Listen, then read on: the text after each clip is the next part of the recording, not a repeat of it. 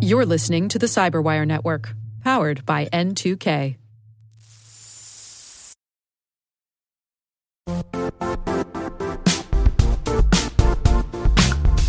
Don't struggle to align your organization's cybersecurity with business risk. Get the only solution that goes beyond reacting to threats with vulnerability and risk monitoring. You need the next evolution of MDR, and only Critical Start delivers it. Critical Start doesn't just monitor and respond to threats. They put you in control by detecting suspicious activities, quickly responding to contain threats, and identifying your most critical assets and protecting them against vulnerabilities and exposures. With continuous visibility, expert guidance, and measurable risk reduction, Critical Start has redefined what it means to manage cyber risk. Demonstrate provable security maturity to your leadership while positioning your program to achieve the greatest risk reduction per dollar spent. Stop fearing risk and start managing it with Critical Start. Visit criticalstart.com and request a demo today. That's criticalstart.com.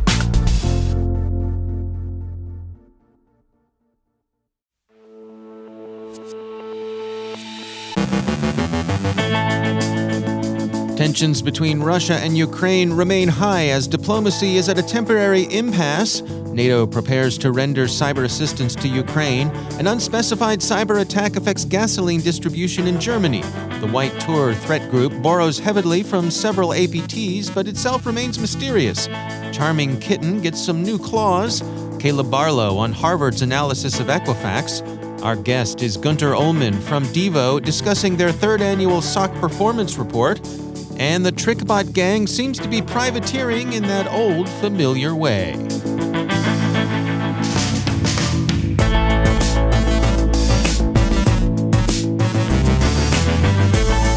From the CyberWire studios at Data Tribe, I'm Dave Bittner with your CyberWire summary for Wednesday, February 2nd, 2022.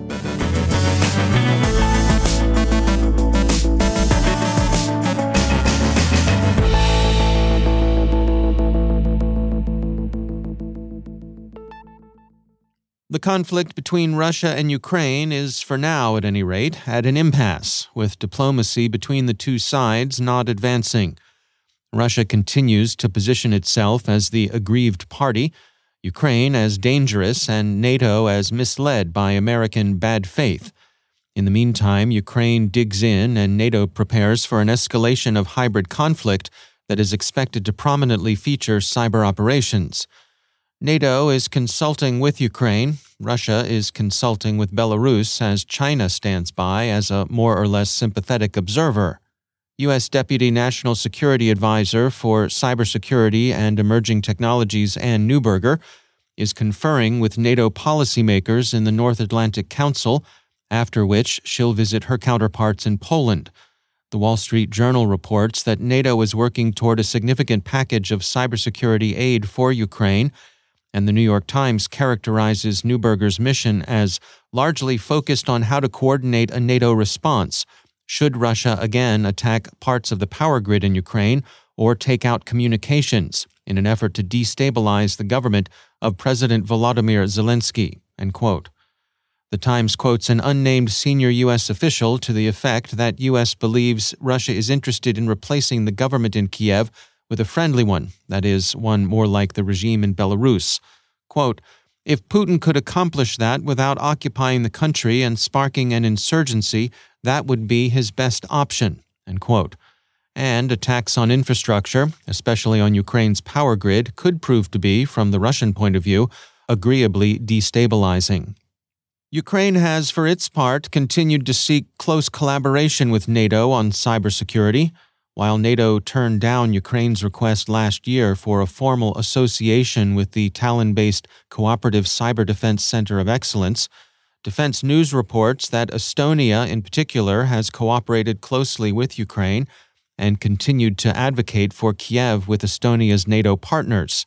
The Estonian Ministry of Defense wrote in a statement last week, quote, the parties discussed the organization and overall state of Ukraine's national cybersecurity, including the recent large scale cyber attacks against Ukraine and their impact on the current security situation.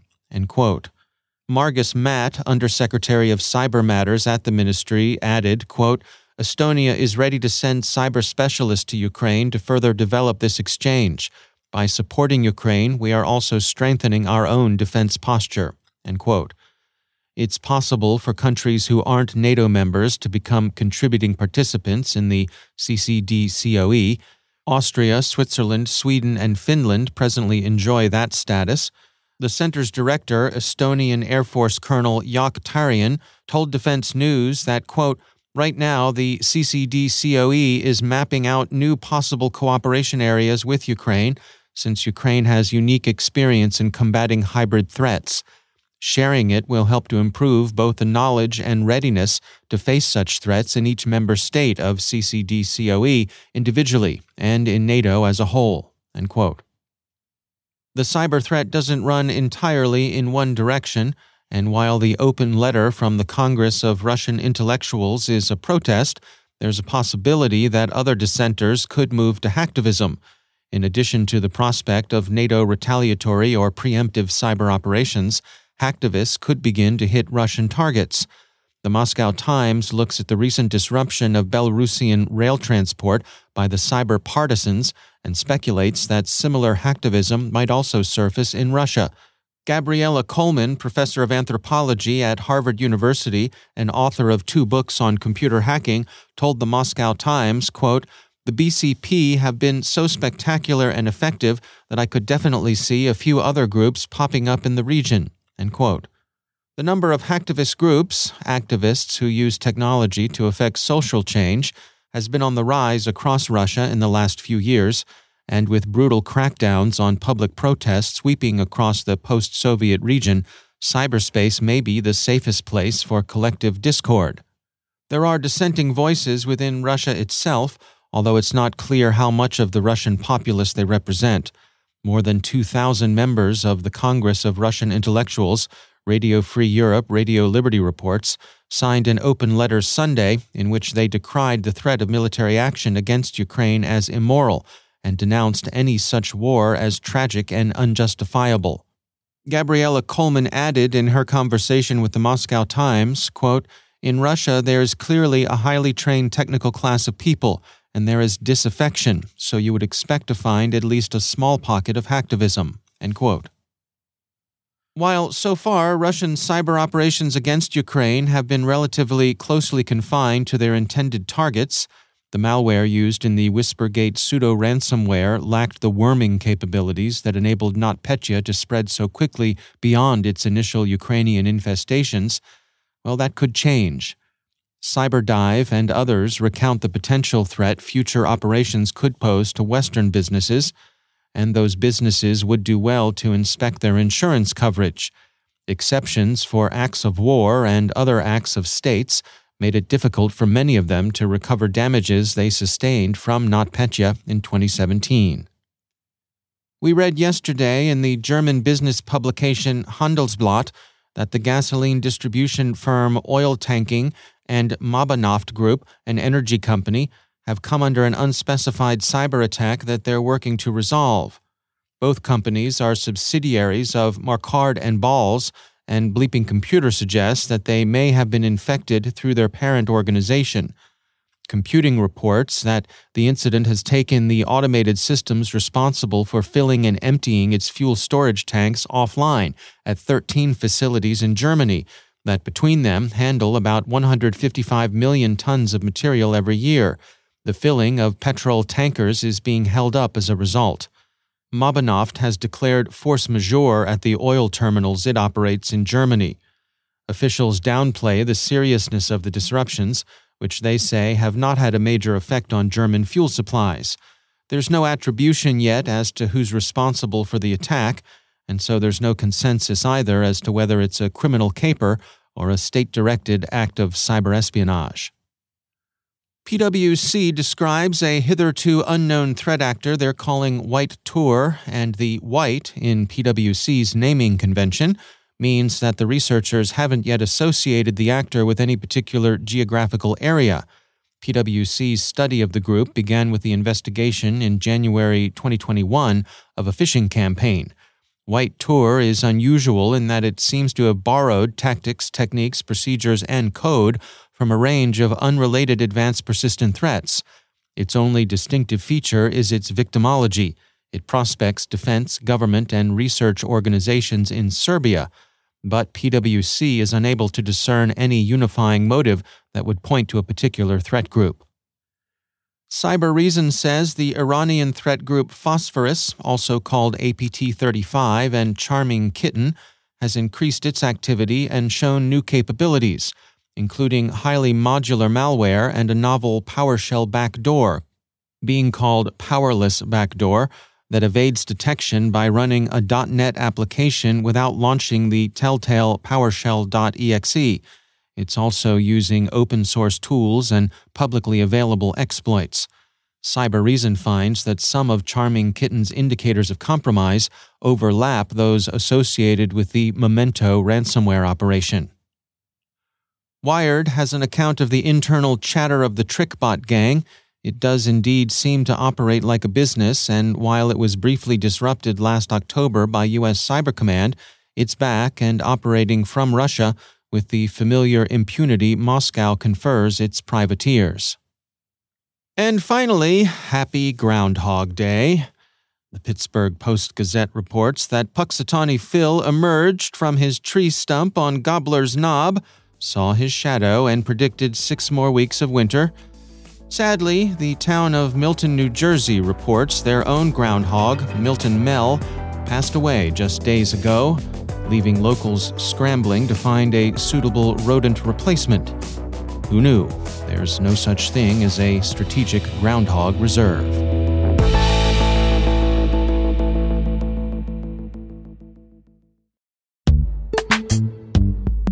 Every day, your IAM tech debt grows. Your multi generational services struggle to work together.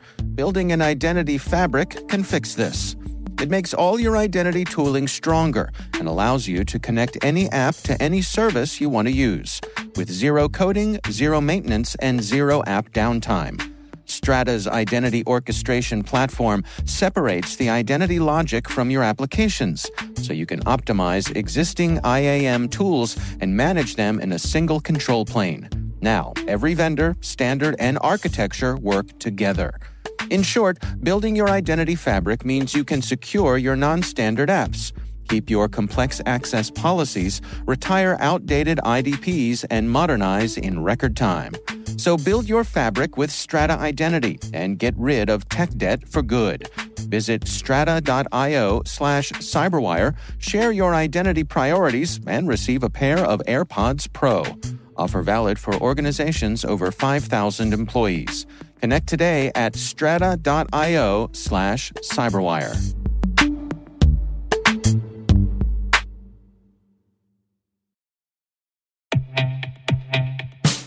And now, a word from our sponsor, Syxsense provides award winning cloud based automated endpoint and vulnerability management solutions to streamline IT and security operations. With its advanced platform, businesses gain complete visibility and control over their infrastructure, reducing IT and security risks and optimizing operational efficiency. With Syxsense, you'll get real time alerts, risk based vulnerability prioritization and remediations, and an intuitive automation and orchestration engine so you can focus on your core business goals. Confident in the knowledge that your enterprise is secure, compliant, and running smoothly. To learn why enterprises choose Syxsense, visit syxsense.com.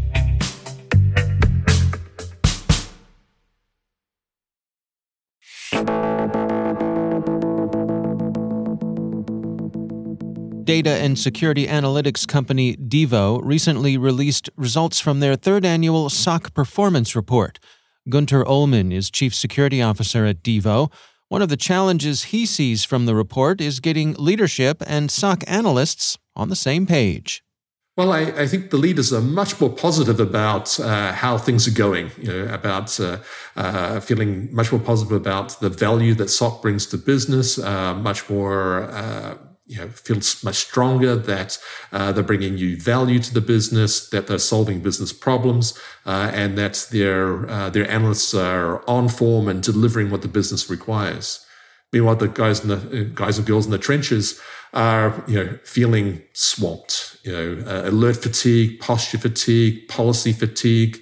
They're, they're up against the grind. They they feel swamped by the number of tools, the technologies, uh, and uh, they feel year on year less like they are contributing positively to to their organizations.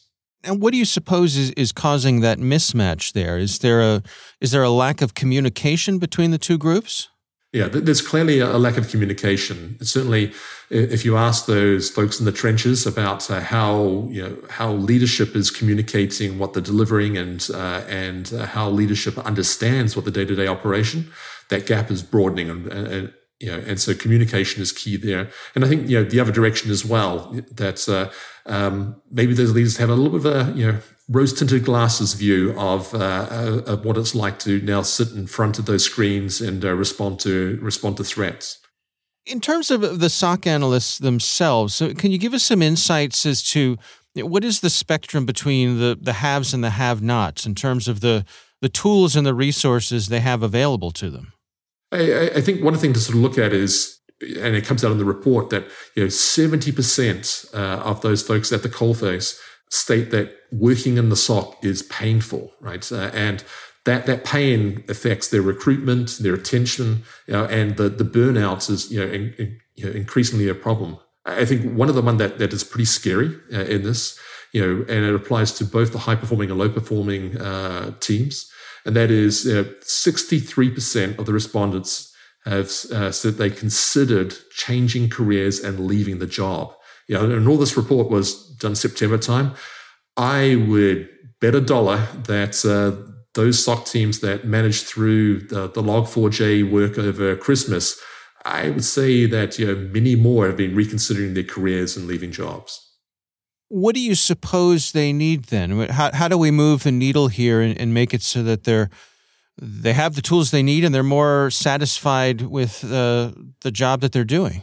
Well, one of the pieces of feedback is that um, from the field, uh, sorry, from from the uh, from the trenches, is there's too many tools, right? Uh, swamped mm. with information, too many tools, too many new things to learn, uh, and uh, you know, if that's the problem statement, I, I, think the the other side of this is um, they're looking for the integrations, the actual real application, machine learning and artificial intelligence uh, to deal with both the, the drudgery uh, of uh, SOC response, uh, but also just you know the, the triaging, the um, the case management tools, but bringing it all together into you know I, I would hate to use the term suite, but but effectively, how do you bring all these disparate technologies, different tools? uh, into a single flow for uh, response and um, mitigation. For the, the high functioning SOCs, what, what are the common elements there, the, the ones who are doing well? Well, I, I think some of the, the problems, you know, shared problems between both the leadership uh, and, uh, you know, the, the operations teams there I think the ones that they sort of highlighted were, you know, information lo- overload and the attack surface visibility uh, has been, you know, a, shared sort of problem. And I think the attack surface visibility, you know, and the management of that has become probably one of the more critical elements of, you know, modern SOC operations and protection uh, within the enterprise. Uh, as you know, cloud expands and the, the tools and technologies that you know every worker is now using um, requires so many new degrees of specialization. So I think that has contributed to information overload uh, and um, you know new alerts and new tool creep.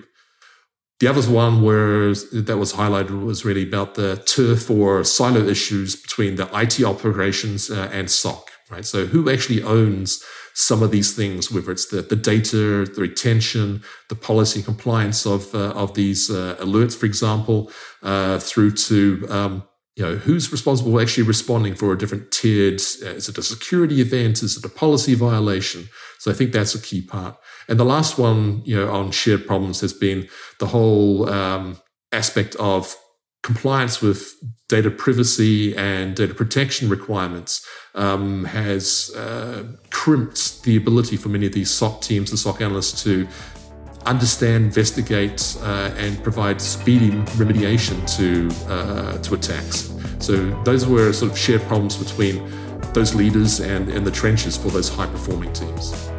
That's Gunter Ollmann, Chief Security Officer at Devo.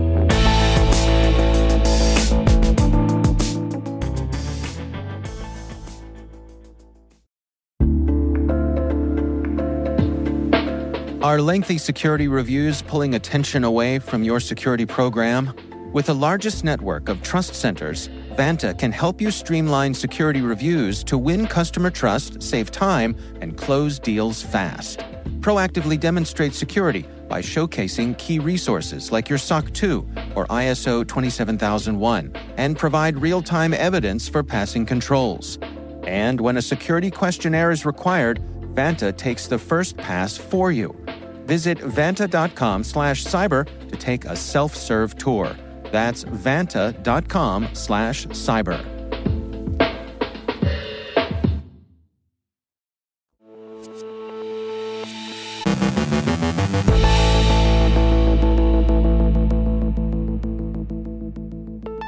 And I'm pleased to be joined once again by Caleb Barlow. Caleb, always great to have you back on the show.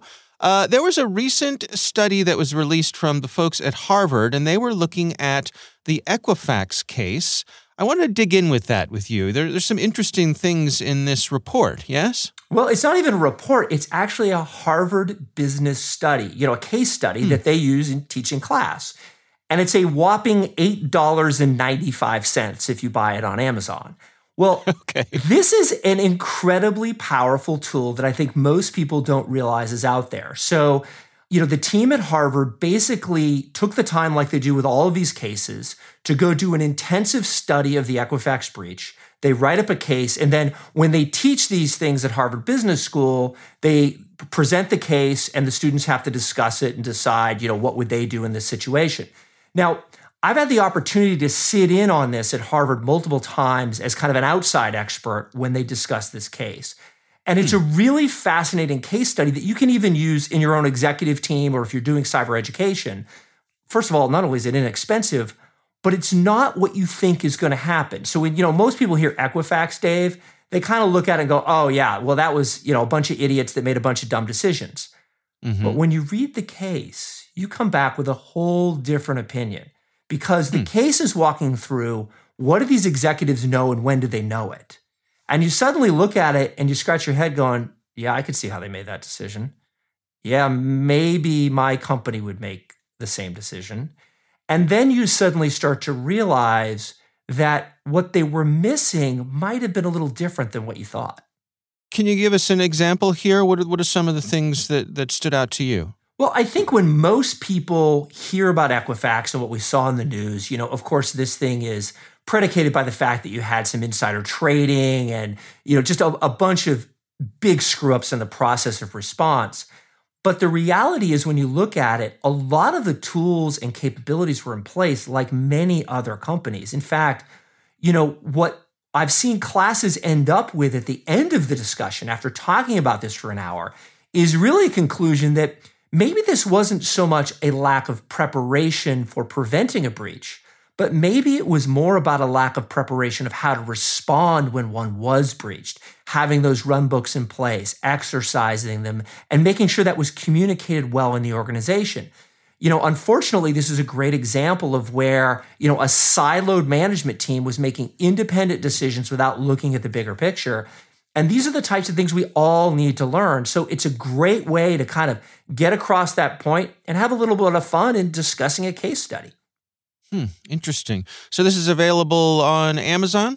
Yeah, it's available on Amazon. Like I said, it's literally $8.95. You can probably also pay a whole lot more and go to Harvard and have this come up in a class. Um, right. I, th- I think they teach it about once a year.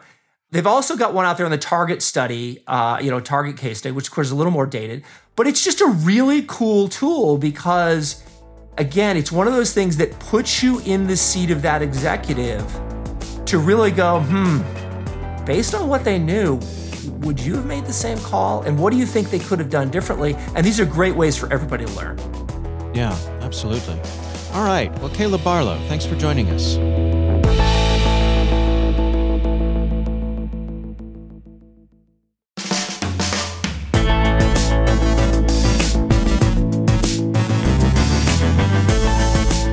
That's the Cyberwire. For links to all of today's stories, check out our daily briefing at thecyberwire.com. The Cyberwire podcast is proudly produced in Maryland out of the startup studios of Data Tribe, where they're co building the next generation of cybersecurity teams and technologies.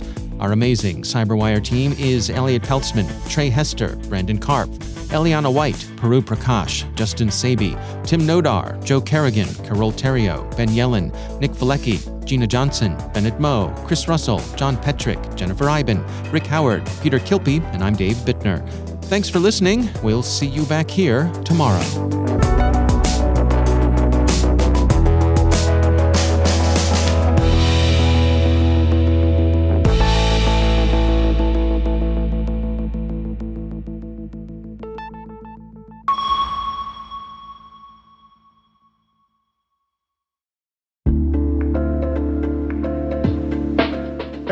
Here. At N2K Cyberwire, we're dedicated to continuously improving the quality of the news and commentary on our network. That's why we're inviting you to participate in our 2024 audience survey. It only takes a few minutes, and your feedback is invaluable. Plus, you'll have the chance to win a $100 Amazon gift card as a thank you for your time. Head on over to cyberwire.com slash survey. That's cyberwire.com slash survey to share your feedback now.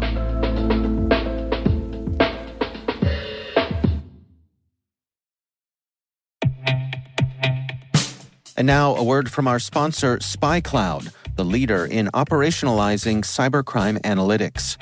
Traditional threat intelligence is a thing of the past. Cyber criminals are stealing vast amounts of credentials, session cookies, and financial data every day, and it's hard to keep up. SpyCloud is the trusted partner businesses turn to to fully understand their darknet exposure risk and neutralize threats before it's too late. SpyCloud alerts your organization as soon as an employee or customer's data appears on the darknet, so you can act faster than bad actors to prevent cyber attacks like ransomware, session hijacking, account takeover, and online fraud. With insights from the industry's largest repository of recaptured data, protect the digital identities and systems most important to your business. Get your free corporate darknet exposure report at spycloud.com/cyberwire and see what information criminals have in their hands today. That's spycloud.com/cyberwire.